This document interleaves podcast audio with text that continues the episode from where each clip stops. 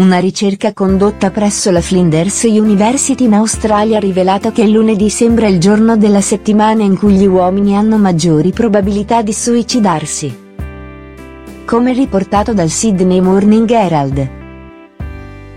19.425 persone si sono suicidate in Australia fra il 1981 e il 1990. Il tasso di suicidi per le donne è rimasto costante per tutta la settimana, ma con gli uomini tendeva ad aumentare significativamente il lunedì.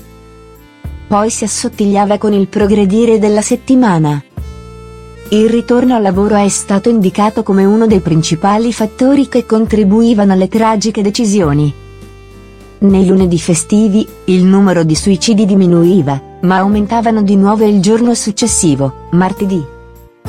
Altri studi rivelano che la maggior parte dei suicidi si verifica nel pomeriggio, quando le ansie raggiungono il picco e si verifica la maggior parte degli attacchi di panico. Lunedì è anche il giorno peggiore per gli attacchi di cuore. Uno studio ha indicato che su 6.000 attacchi di cuore, il 18% si verificava lunedì, mentre la domenica scendeva al 12%. Anche l'assenteismo raggiunge il picco il lunedì. In Canada, le malattie cardiovascolari rappresentano circa 75.000 decessi all'anno.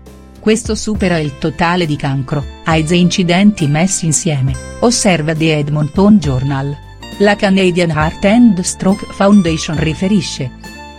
Uno style di vita sedentario ora è considerato potenzialmente dannoso come il fumo, l'ipertensione e il colesterolo alto nel sangue. L'esercizio fisico regolare è ampiamente riconosciuto come misura preventiva contro le malattie cardiache. Ma come ha dichiarato Anthony Graham, capo della cardiologia al Wellesley Hospital di Toronto, si, percepice che l'esercizio salutar deba comportar all'onementai al cardiopalma. Totevia, ha aggiunto.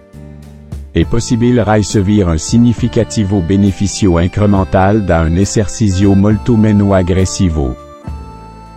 Il giornal ha riferito. La scienza ha dimostrato i benefici dell'esercizio a bassa intensità come camminare, lavorare in giardino, svolgir qualche lavoro domestico e baler per prevenire le malattie cardiache. Un importante studio sulle allergie in Sudafrica ha rivelato che fra i bambini asmatici che hanno partecipato ai test, il 43% ha reagito negativamente all'anidride solforosa, riferisce The Star, periodico di Johannesburg. L'anidride solforosa è ampiamente usata come conservante alimentare in Sudafrica. Ad esempio, solfiti e anidride solforosa vengono spruzzati su verdure e frutta fresca nelle insalate in alcuni supermercati per inibire la doratura. Solfiti e anidride solforosa sono utilizzati anche in altri alimenti, come pasta di farina, bevande analcoliche, vino e birra. Lo studio ha causato una maggiore pressione per rilasciare leggi più severe sull'etichettatura degli alimenti. Ogni anno circa 80 milioni di abitanti degli Stati Uniti sono vittime di intossicazione alimentare, secondo una newsletter della Tufts University.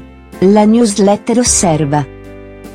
Il problema spesso non viene riconosciuto perché molti dei suoi sintomi, brividi, febbre, nausea, crampi, diarrea, vomito, possono assomigliare a quelli dell'influenza. In alcuni casi queste malattie di origine alimentare si rivelano fatali. Solo negli Stati Uniti, circa 9.000 persone muoiono ogni anno a causa di intossicazione alimentare. La Tufts University Diet and Nutrition Letter afferma. I Center for Disease Control and Prevention, centri per la prevenzione e il controllo delle malattie, stimano che l'85% di tutte le malattie di origine alimentare potrebbe essere evitato se le persone prendessero le dovute precauzioni nelle proprie case. Fra le precauzioni elencate c'erano la refrigerazione di tutti gli alimenti entro due ore dalla cottura e il risciacquo di tutte le verdure e la frutta prima di mangiare.